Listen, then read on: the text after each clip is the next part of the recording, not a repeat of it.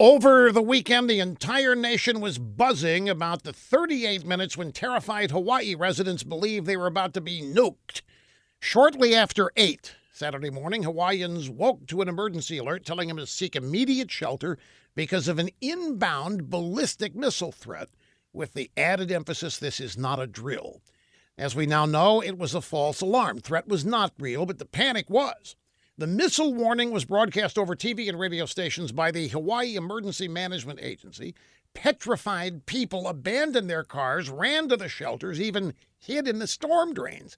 For 38 excruciating minutes, nobody knew what was happening or if Hawaii would be blown off the map. When it eventually became clear that the alert was a mistake, outrage set in.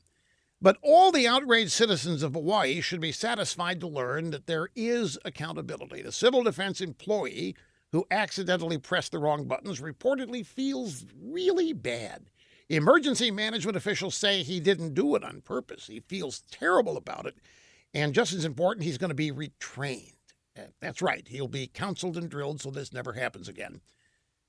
You believe this, folks. I'm sorry, I don't. I don't believe 38 minutes went by without any truth getting out. I don't believe this guy only had hit one button. I'm not buying any of this.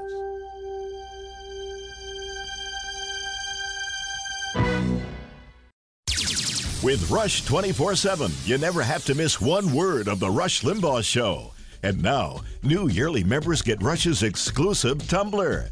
Sip from Rush's wisdom all day long with Rush 24 7 and Rush's exclusive tumbler. It's our best tumbler yet. Check it out at rushlimbaugh.com. You're listening to the EIB Network.